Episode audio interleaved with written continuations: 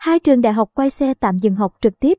Trường Đại học Vinh, Học viện Báo chí và Tuyên truyền vừa thông báo tạm dừng học trực tiếp.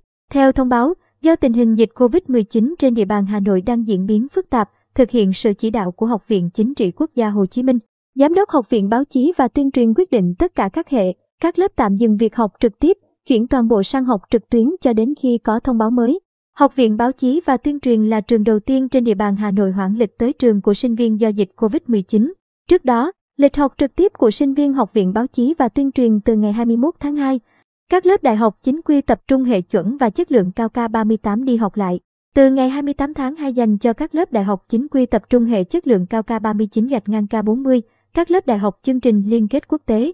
Từ ngày 7 tháng 3, các lớp đại học chính quy tập trung hệ chuẩn từ K39 đến K41, các lớp đại học chính quy tập trung hệ chất lượng cao K41 đi học trực tiếp. Trường Đại học Vinh, Nghệ An cũng thông báo tạm hoãn việc học trực tiếp. Theo đó, từ ngày 21 tháng 2, nhà trường tiếp tục triển khai học trực tuyến cho đến khi có thông báo mới đối với các học phần lý thuyết. Các lớp thực hành, thực tập được bố trí bù vào thời gian sau. Lịch dạy và học được thực hiện theo đúng thời khóa biểu học kỳ 2, năm học 2021-2022.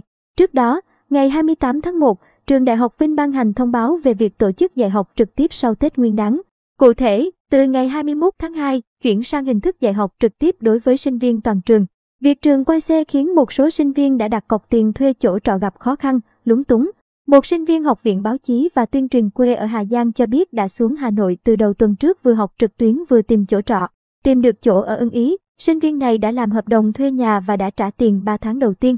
Hiện tại nhận được thông báo tiếp tục học trực tuyến nên bố mẹ muốn sinh viên về nhà vì lo lắng tình hình dịch bệnh tại Hà Nội, không yên tâm để em ở lại. Chính vì vậy nên em chưa biết xử lý thế nào với chỗ trọ vừa thuê.